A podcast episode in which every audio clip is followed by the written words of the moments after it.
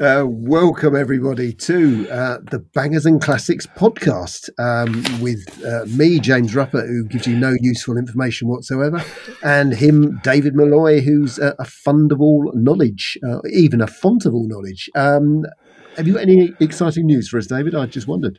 Uh, well, a couple of bits and pieces. Bangers and Classics Quest that we've been talking about the last couple of weeks without telling too much. Um, taking a big step forward this week as the Bangers and Classics will soon be afloat. But it's not afloat. We're not afloat yet. Uh, so we will have to wait until certain things are done before we're floating. I mean, it could happen overnight. We could get torrential rain here, and yeah. then, then, that's fine. Yeah, we're, we're, we're sorted for that. Yeah. But um, in that sense, I'd like to sort of um, thank somebody. Uh, it's a chap called Carol Dimmant from Yeovil. Thoroughly nice bloke who's been extremely helpful uh, in the search for a boat. Um, Carol's been brilliant. Uh, he's a car fan as well, I have to say. So, Carol, thank you very much. It's very much appreciated, mate. Yeah, thanks very much, Carl. Because now David can stop talking to me about boats. Really? Not really. No, no, no. This is just a big. This is just the beginning, my boy. There's more boat chat coming. Yeah, if you don't behave, you'll get yeah. keel hauled, old boy. You know, oh, right. Pre- press gang. You know, there's all sorts of things. Yeah. Mm. You do know that I was once in the naval reserve, don't you? Before I, was, I had no idea. Before I was th- before I was thrown out. it wasn't my fault. I mean, anyone could just sort of reverse an aircraft carrier into a you know an island. It's not. That's right. Easily done. Very easily done. Yeah. So, James. Anyway, moving on from boats to cars. You see any cars this week? Anything of interest? Um, well, I always see things of interest, which is good. Hmm. Um, and but I've seen some very uh, uh, ordinary things, which which I think are interesting. And um, there seems to be uh, where I live uh, an outbreak of uh, Ford Escort vans. I don't know the last time mm. you saw a Ford Escort van. Uh, but there are still ones earning a living up here. they're either red or white. there's no in between. Um, and uh, yeah, uh, there's no sign writing on them, but there, but there's uh, sort of ladders involved. You can see there's stuff in the back, and there's people, you know, using these vans, which are you know a good uh, 25 years old, um, right? If not, if not more. So you know, hats off to them for doing it. Yeah, just a quick question though. Yeah. Uh, when you were spotting these vans, did mm. you hmm. spot there were any boiler suits and or flat caps involved? Uh, I didn't actually. No, uh, used to have a, um, uh, a, member of the family who had one, and basically, yeah, that that was his uniform, uh, mm. his red uh, escort van, uh, and he had a succession of red escort vans, and uh, we are never quite sure what, what he actually did with his red escort vans, but yeah, he did. Um, he, he he did do it, and no, they are, but they are you know sort of hardworking, you know, easy easy to look after, will rust. Um, sort of vehicles. Apart from that, it's just the glam stuff. There seems to be an awful lot of people coming up here to drive Morgans. Um, I've seen a, a, colossal amount of Morgans, and uh, it, it, wasn't like there was a Morgan meeting or anything, but uh, just seen an awful lot of people out and about in their. Uh, uh um, sort of faux 1930s uh, throwback vehicles with when they've got V8 engines, they do sound very nice, I must say. Mm. Well, you live in the posh part of the world, James. You know, that's you very get, nice. You, you get all of these things. Um, you know, those of us in Spam Valley, you know, we, we, we might get a Ford Escort van with two wheels missing or something like that. But yeah, no, I haven't seen anything. Um, not a thing. I've been too busy with other stuff. Well, boats, for, obviously, yeah. Well, not just boats. I mean, not not just boats. Just lots of other things to do, and I haven't seen anything at all interesting. I have been looking out, just not a thing. But not to worry. Uh, I'm sure that'll change in time for next week. Um, so anyway, shall we kick on with this week's banger or classic? And I think that's quite a, an interesting car this week, one that's in some ways is forgotten about to a certain degree, even though it was hugely successful. And that's the Peugeot 405. What are your thoughts on that, James?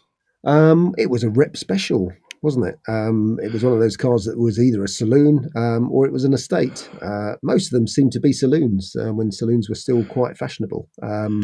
And they were, you know, very, uh, uh, very, very affordable. Um, you know, they became used cars uh, a few years after they were knocked off their fleets, and uh, they entered the uh, uh, the realm of the used car quite quickly. Um, hmm. And you know, you could pick them up for the family. Uh, there were a lot of really basic spec ones around, I remember at the time, but it was a good car to drive, and I think that's what sort of set it apart from uh, many other vehicles. I don't know if you ever had a had a go in one, David. Hmm. Yeah, I mean you're absolutely right, James. They're very good to drive. I mean, yeah, and you're right as well. They were designed for the fleet market. Uh, they share the same floor pan as the Citroen BX, which of course really wasn't intended for the fleet market. 405 just kept it simple. Um, very simple Pininfarina lines, um, conservative lines. Well, they weren't groundbreaking. Stood the test of time fairly well. Mm. Look at the running gear. There's nothing extraordinary about that. Uh, for the most part, I'll come back to that in a minute, but it was generally tried, tried and tested stuff.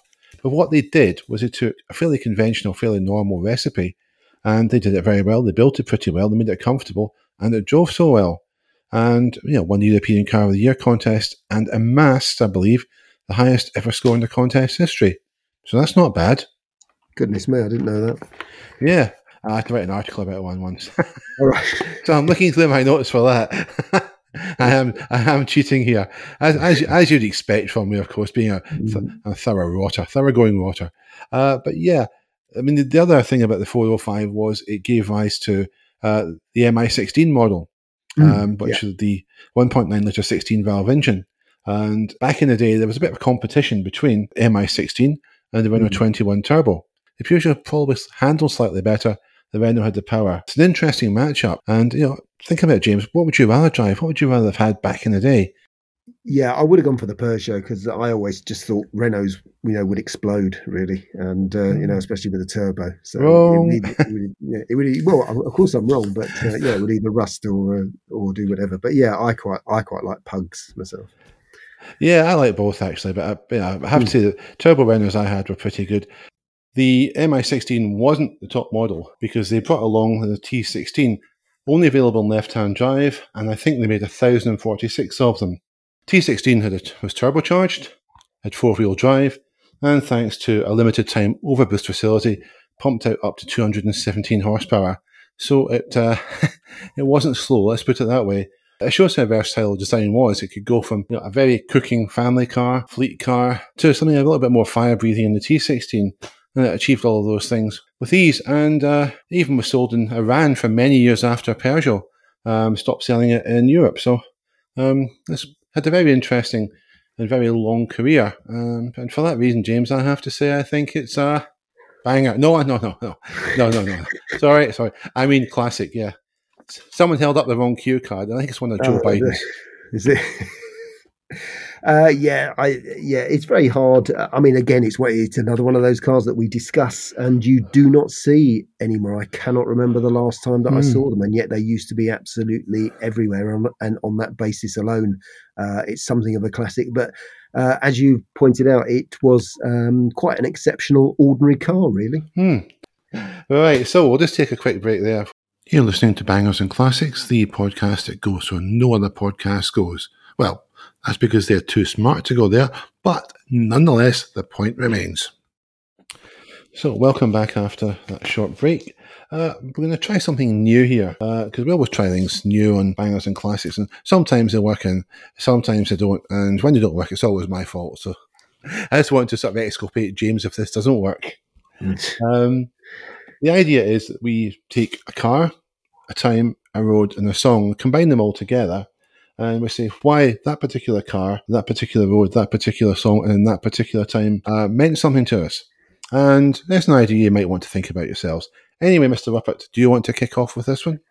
Well, you can do. Um, I mean, uh, it's an idea that you may well have uh, copied from uh, uh, the German car industry. My part in its victory, um, where actually I started each um, chapter um, with, um, uh, you know, a musical reference um, because uh, at the time um, when I was flogging uh, BMWs for a living, um, that was quite an important part of it. Is uh, yeah, you would uh, buy a cassette.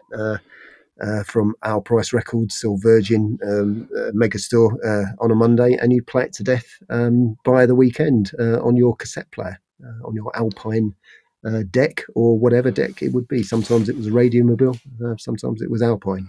I think Del Boy Um, sold me mine. Uh, that was it. Yeah. or the whole range of Blaupunkts uh, that you have. You could have a Blaupunkt for various cities. Um, uh, if you had a Blaupunkt, a Blaupunkt New York, you were doing extremely well. Um, I don't know whether that's the case anymore, um, but yeah. So I uh, am very much on board with uh, yes, uh, uh, a track uh, and a car can uh, certainly act as a time machine and take you back to that particular era or place. Hmm. And I've gone on for ages without telling you um, what it would be. But actually, it would be your fellow countrymen, um, Simple Minds. Um, oh, uh, uh, you know, um, up, up, on the catwalk. Um, I can remember uh, that uh, uh, blaring out uh, very noisily, thumping even in the vehicle. Um, and yeah, it was. I mean, it was. I mean, I liked all the albums from that sort of early, early to mid uh, 80s era before they sort of went a bit too poppy and too stadiumy really um, but uh, yeah, I mean, yeah, stuff stuff like up on the catwalk uh, from uh, New New New Gold Dream was a very ah, good brilliant uh, song, brilliant track. Yeah, um, but yeah, uh, it would it, it would have been that for me. Uh, you know that that takes me straight back there to um, a very uh, important and uh, fun time of my life when uh, in the passenger seat was a, a girl who looked like she was in Bananarama, probably, and uh, and we were off to go and do something. And uh, yeah, it was great. It was a, a wonderful time to be alive. I was a very lucky person, but uh, yeah, um, uh, they were the soundtrack to my life at the time. So Right. uh, thank What- you, what- thank what you very time? much. What Hmm. year would that have been, James? 83, 84, Yeah. really. Um, and, uh, and the other people actually, I quite like Scritti Politti, which I, I don't think anybody's ever heard of. Um, I have, yeah. They were, yeah, they were fantastic. I used to like their stuff. Uh, Uh, yeah, I never got used to the guy's voice. Uh, was it Wood Beez, wasn't it? Remember? Hmm. yeah, uh, that's right. Aretha- Wood Beez, yeah. Yeah, yeah, I remember Kramer, that. Aretha Franklin, yeah. Uh, Yep, that that's was it. I always confused them in Prefab Sprout for some reason. Don't ask me why, but I did.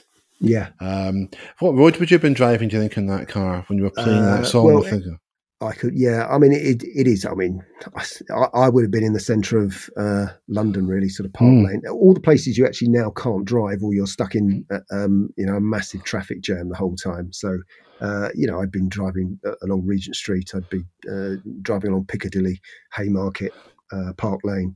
Uh, the embankment, all you know, all, all the iconic routes of London, which Hmm. have now been spoilt beyond all recognition and are- are utterly undrivable. Yeah. But, uh, what car would you have had then? Golf? Uh, no, uh, that's um, uh, for me. It was five series. I, I, just had a whole string of uh, five series uh, E E twenty eight um, company cars. So I just had one after the other. I did start with the three series, um, but uh, after that it was because they found the five series was more challenging to sell. So there were a lot more of those about. So most most of us salesmen had um, E E twenty eights. So uh, that's what I would have had, and I would and the best one I had, I had, I had a five two five i uh, automatic, which was fantastic Hmm. in silver, electric Yeah, roof. I can't. I can't imagine the later five series would have been hard to sell. The one that came along at No. the end of the eighties, that was a that was a gorgeous looking car. It was, yeah. the The thing was, they didn't change uh, when, from when it was the E12 and then it became the E E28. There wasn't much of a much of a change. It was more of an evolution, and I think that's why people just didn't, uh, you know, adopt it so so quickly, and that's why. Uh, the next model on from that, which was the E34, they really raised raised the game uh, on that and made it, um, you know, a, a very different, very good car. But uh, certainly, you know, the the e, E28 was uh, fantastic, and if you sold one, you know, it would never come back to you. And there were some uh, uh, fantastic ones like the the Eta, uh, which was a car built for these times. Uh, in that it was uh, it was meant to be ec- economical. Mm, I remember that, yeah. yeah, and you could get over uh, thirty miles to the gallon out of that quite easily. It was very easy to drive, and uh, it was very very quick. Actually, it was faster accelerating away from the lights um, compared to um, something like a six three five. It had you know very low down uh, torque. It was um, a very good car. Hmm. Yeah, you're, you're saying about Simple Minds. Um, Yeah. I mean, I would say probably Simple Minds really started to deteriorate when the bass player left, Derek Forbes. Or Mm. didn't leave. He was, uh, I think he was shown the door. I think it's probably Was he? fair to say. Yeah. Well, he says he was anyway. It's, Mm. it's all ancient history now, of course. But it turns out when I was a student, my folks were living in England to, to come back up to Glasgow uh, to go to university. And couldn't find anyone. They wouldn't accommodate me in the halls because I was too old or whatever. I was, you know, Oh. I was probably more. than, I was over eighteen, so that was it. I was probably about 20, 21. and to find somewhere to live. So it was a basement sort of bedroom uh, in the quite a posh part of Glasgow. And it turns out that about 50 yards away, just diagonally across the street, uh, that's where Derek Forbes, the bass player of Simple Minds, lived. I never saw him, never knew at the time uh, he lived there. But uh, yeah, I did live quite close to him very, very briefly. The idea for doing this came to me a couple of nights ago. I was driving home and well, a nice evening, put the radio on, local radio station, were playing 80s music. I thought, all right, that's okay, so I listened to it. And it struck me, I thought, hang on a second, I've heard this song, I've been in this movie before.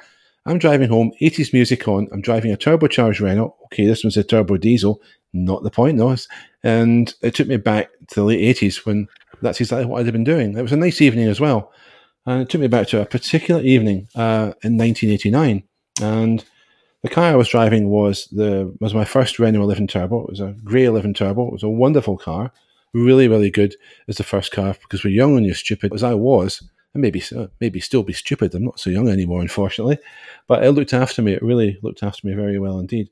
So I was driving home. I'd been down, I think, probably playing golf, and well, my mate was playing golf. I was whacking a ball with a bat basically around the place. It was pretty bad. And I was driving home the old A77, no longer, well, it still exists in part. And it's not a spectacular road, not even a very special road, but it was a nice evening, nice music on the car. Um, and the song I was playing was, I can remember playing, was Duran Duran's The Chauffeur. Don't ask me why I was playing it, um, but it was just on tape I had and put it on. And I got a feeling and I've never really quite shaken it to this day. I still remember it. There was almost a sort of magic in the air that evening, and I could almost touch it, but it was just kind of out of reach. It was just the moment of the car, the music, probably the age I was, everything coming together. it just felt a really special moment. Even though it was unremarkable in every immeasurable way, for some reason I can't explain it, was special. Uh, like everybody else back in the days, you know, I used to play a lot of 80s music because it was the 80s, of course, and that's what you'd play. You'd play things like Def Leppard and Duran Duran, orchestral maneuvers in the dark, you know, all sorts of stuff. And of course, mustn't forget ZZ Top, James, or ZZ Top, as you call them. ZZ Top, yeah. very much yeah. so. Yeah. And it was a few years after um, they had their sort of breakthrough. But I remember, you know, as I think I said last week, there was a time when you could walk around and every car with young guys in it, just about every car that would pass, it'd be blaming out Sharp Dressed Man or Give Me All Your Loving or Legs. And yeah, it was great. It was a great time bit of a reminiscence there. But if there's a car, a road, a song, time in your life that meant something special to you, let us know, and we'll be happy to air it on the podcast. Yeah, we would like to hear you know hmm. your favourite uh, Brotherhood of Man track uh, when you were when you were cruising along in your Talbot Samba, you know, along the South End seafront or something. That'd be good. Renée and Renato, possibly. Yeah, could be them too. Oh, or we could, or we could, we could really just go for the jugular here. Joe Dolce's musical theatre shut up in your face, the song that kept Vienna off number one. Yeah. How on earth did that happen? Yeah, but it's a travesty. See, but but what you've done, David, is you've mentioned it, and now I won't be able to forget that for the rest of today. Now, will I? So, oh well, you know, I think I should, I should feel bad about that. You? Yeah, no, I don't. oh, that's all good. That's good. That's made my day now. I've, I've given somebody else a one. Brilliant. Yeah. Yes. I'm sure you'll get your own back, James. You always do. You know? thank you. Yes, that's it. Well, you know, it's as my um, as, there's a saying up here say that's only loaned to you. Uh, what that means is basically I'm going to get my own back on you. So you know you can you can be ahead at one point in time, think you're doing well, yeah. Uh, get one over somebody else, and the chances are uh, karma will strike, and you'll be in the receiving end next time. Moving swiftly on from that, American station wagons. Yeah, remember the classic station wagons they used to have, James? I do, oh. and uh, yeah, I, I, mean the thing is, we do we do tell people to go and buy books, and I've got probably the uh, the largest personal private collection of American car books. I was world. wondering where that was going, and uh, oh, absolutely, and. Uh, but I can highly recommend if anybody, if you if you've got a birthday coming up and uh, your auntie has said, "Oh, can I buy you a book for your for your birthday, you need Cars of the Sensational 70s. It's part of a series. There's 50s cars, 60 cars, 70 cars, 80s cars. But Cars of the Sensational 70s is fantastic. It's it's a massive book. Um, and it and they, they put the subtitle is A Decade of Changing Tastes and New Directions, whatever that means. But basically what you've got is is um, 400 pages of colour pictures of cars and brochure pictures. So that's all I needed to do. I just I just thought, well, I'll just throw that open because all the vehicles from that era are just mag- magnificent. Obviously, it's all faux wood, V8 engines, um, and absolutely massive, you know, amount of space. Mm. Um, and uh, also, I mean, I think people should realise is that it, wasn't, you know, th- these weren't just. I know they were massive, but they they also had lots of seats in them. You could get them with optional seating. I think up to nine people in these station wagons, as they say. So uh, if you had a very large Mormon family, I think you could get everybody on board one. Is that Um, nine British sized people, European sized people, or nine American sized people? Well, I presume they're nine American-sized people. Um, but uh, you know, I mean, something like I mean, there you go. Look, I'm, I'm, I'm in 1970 because this book is in chronological order, and I'm looking at uh, a, a Pontiac uh, Executive Safari. Um, and it, yeah, it came in six and nine passenger versions. Amazing. And the faux wood uh, trim and roof rack was eighty four dollars. And there you go. Um, and it's got it's got like six um, headlamps at the front. It's just an amazing car. So yeah, I, I I just go through this. Um, I mean, things got a bit more depressing by the time you got to the seventies, and uh, uh, by the end, what am I looking at here? An Oldsmobile custom cruiser station wagon. Uh, again, you've still got uh, some faux wood going on, um, but you but at least you've still got a V8. But it's it's not as exciting looking. It's a bit too uh, right angle and squared. But uh, yeah, you are right. These are magnificent magnificent vehicles, which uh, you know before we had um, sort of family vans, which again is, was something which was very much invented in America. Hmm. You had characterful estates, which were absolutely huge. Uh, they're the wrong size for over here, but over there, um, they were absolutely perfect. And, yeah, uh, absolutely. have you got any experience of them, David? Um, only seeing them in movies, etc. Mm. I mean, uh, what I would say as well, you know, the, the gas guzzlers, they're Yeah. not particularly stylish cars. Mm. Uh, they don't handle very well, but you think of the American dream, James. You've yeah, you've got the nice house in the suburbs. You've got a lake behind it. You've Mm. got the fragrance of pine in the air. You've got long summers, mild winters, and you've got your station wagon with wood paneling parked out of the door. That's it. And you've got children singing, riding around on bikes, etc. That's the American dream. Thanks to movies, uh, station wagons were part of that. That formed part of the you know the quintessential American dream. I mean, you think about it. You go, you watch a film from say even the eighties. You know, you would probably have a station wagon in it, and one of the prominent characters, or someone linked to a prominent character, would happen. It could be the mother of the teenage protagonist, or you know, the eccentric uncle, or it could be the family heading off to the weekend cabin. There were all sorts of tropes in those movies, and the station wagon played a, a big part in it. that's Um, right. And and all, I mean, also I could be married to Katharine Ross, couldn't I, as well? Oh yeah, no. are we thinking of the Stepford wives here? Are we? Um, was she in Stepford Wives? She might have Um, been. I think she might I- have been. Yeah, Yeah, yeah. I know they remade it a few years ago. It's a bit rubbish, but uh, yeah, the it wasn't. No, was it wasn't as good. Yeah, um, but then you had at the end of the seventies into the eighties, you had something I think it was quite a remarkable car. I I, I like it. It was the AMC Eagle Yeah, came in, and think about this, folks. It looked like a station wagon, but it had higher ground clearance. It had a switchable uh, four wheel drive system, so it could be two wheel drive, a four wheel drive.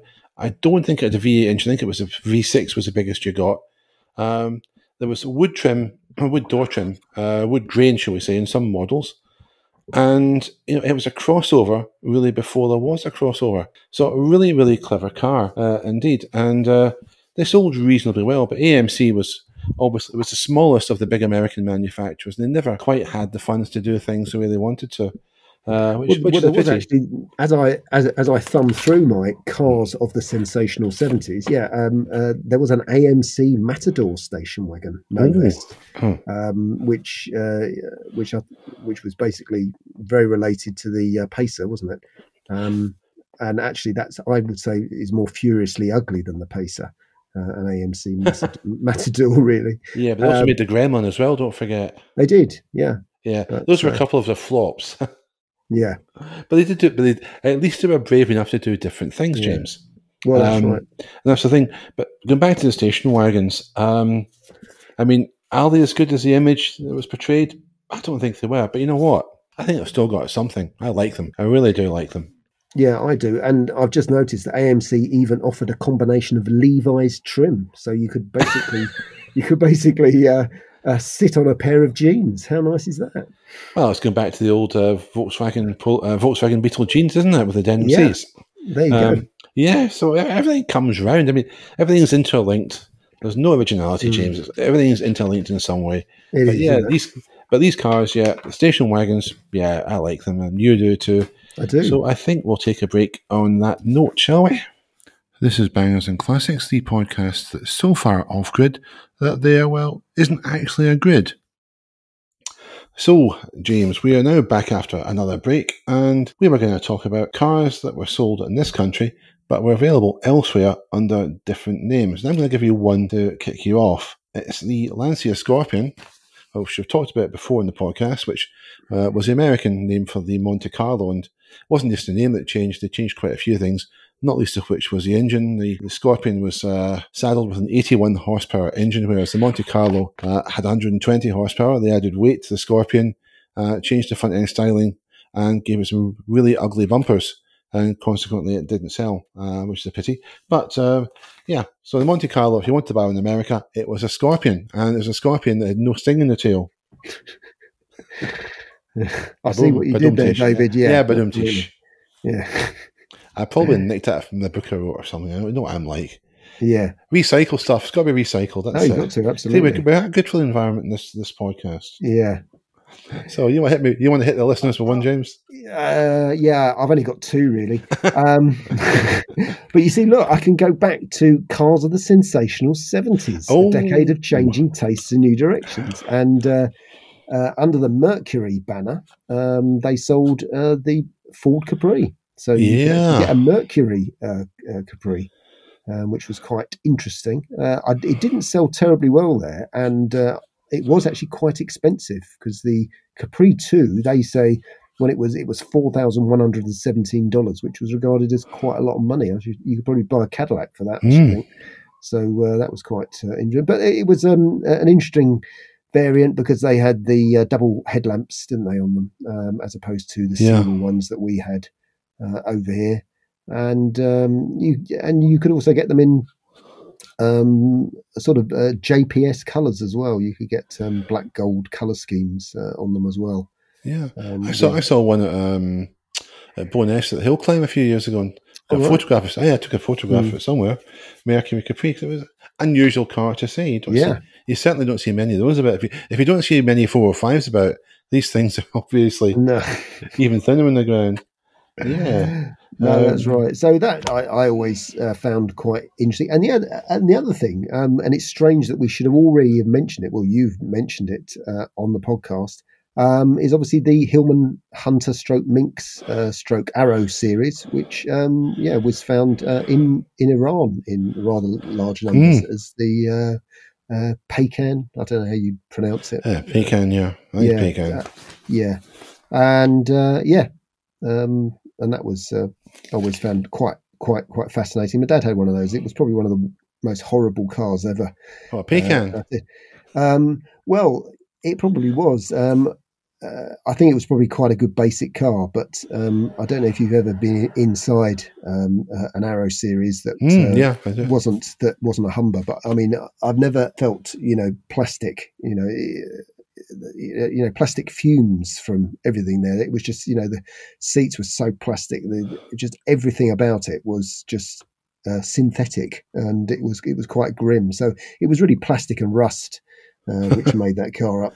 But Yeah. yeah. my dad only had it for a few years, and it was, and you know, after about two or three years, it was just rusty as anything. It was terrible, really awful cars. But uh, it probably in the in a slightly more benign climate of um, uh, the Middle East, uh, I think it did. I think it did a bit better. Yeah, my uncle had um, several hunters. He'd, uh, I remember Hmm. having a Hunter GLS with uh, the Holbay tuned engine, Yeah, and it went pretty well, as I recall. Mm. I was only, I really was only in single figures uh, back then.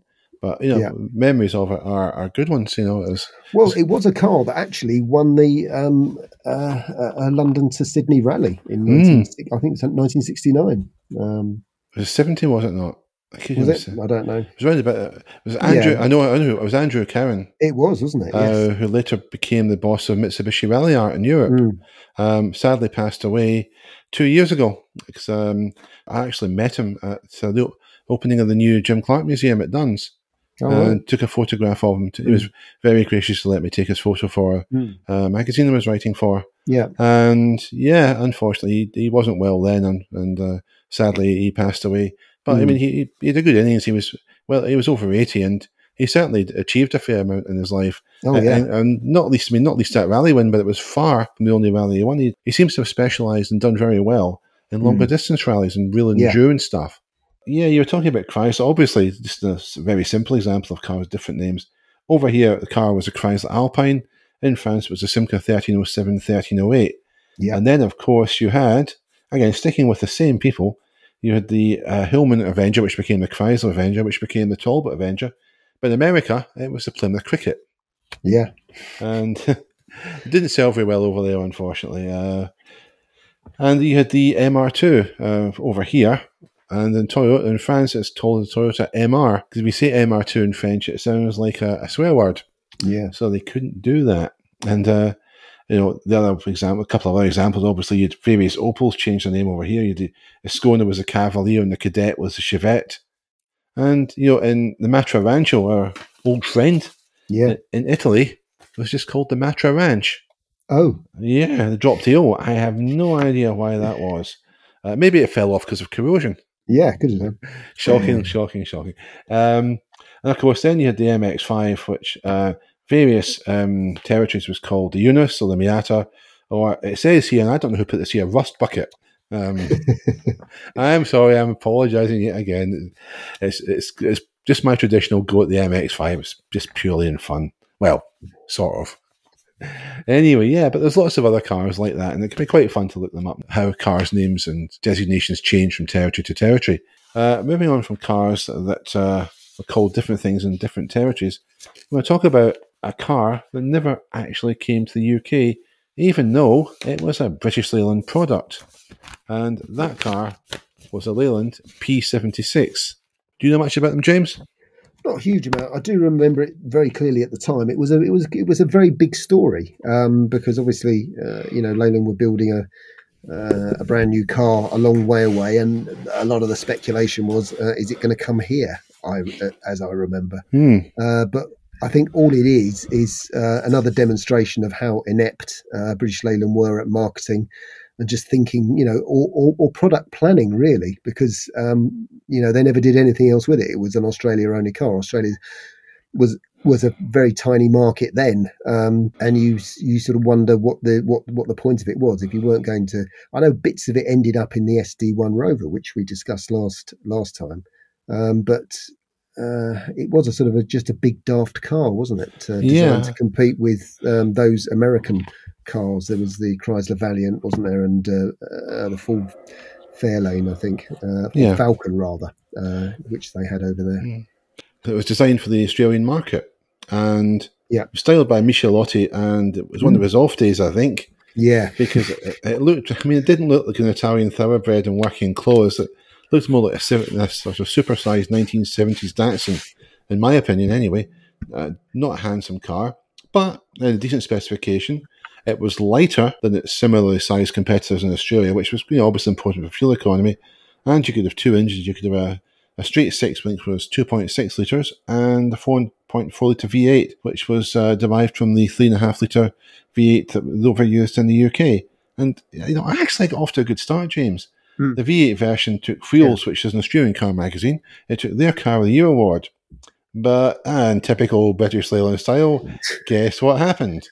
In come some strikes. I think it was mainly component suppliers, to be fair. Mm. Then it was poor build quality, and we know what happened. There were plans to bring it to the UK, Hmm. and they never did. There- There's no point in bringing it here because we all know what happened in the late 73, 74 with the energy crisis. yeah, So bringing a car of that size, you know, a big hulking gas guzzler by British standards, though not by Australian, wasn't going to work. It was, you know, it was, it was born out of time for that. Not his fault, but that's it. So it didn't really do anything. It, was only produced for a short time. They made about eighteen thousand, and they were going to do um, a station wagon version. Let's go back to station wagons. There was going to be a station wagon version of it.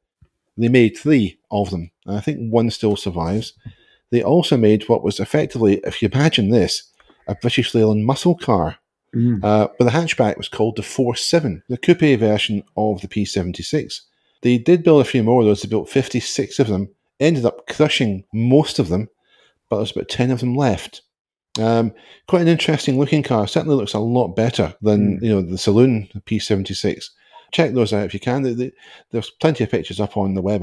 Uh, every now and then one comes up for sale down under. But an interesting car, but I mean, destined to go nowhere. The, you know, the entire production one, as I say, was 56 pre-production cars, of course. And uh, BL, in their usual wisdom, decided to scrap most of them. And that was that. So, you know, British Leyland's haplessness sadly wasn't confined to the Northern Hemisphere. They managed to do pretty much the same in the Southern Hemisphere. So, you know, um, I, I, I'm, I'm, I was nearly saying something political there. I'm not going to do it. I'm going to behave myself. But yeah, um, let's just say that British Leyland's uh, roots go deep uh, in one sense. Anyway, so I think that's all we've got time for this week. Uh, there's one more thing we're going to do today, but we're not doing it for today, as it were. Uh, I haven't told James about this yet. He's just about to find out. It'll only take two minutes. Um, but but in the meantime, well you, well, you, say that, David. I mean, you, you said these podcasts would only take two minutes, and I'm you know I'm you know I'm talking to you for about ten or twelve hours sometimes. Terrible. I know, I know. It's that's it. Well, it's, it's just it's your silver tongued sophistication, James. It's irresistible. You know, we we, we have to keep you on air. I have to keep you online, as it were. Yeah, right. that's it. You know, to make up for my shortcomings. I mean, well, not that you could. I mean, nobody could, uh, mm. but you come closer than anybody else, of course. He says, you know, spreading the butter thickly on the toast. Yeah. Uh, but on that note, uh, thanks very much for listening. Hope to see you next week. Yeah, thanks for turning up, and uh, see you next time. You're not riding off into the sunset in a 405, James, this week? Uh, not in a, not in a 405. Uh, I'm uh, I'm going with Katharine Ross to the local garage with my uh, new Polish exhaust.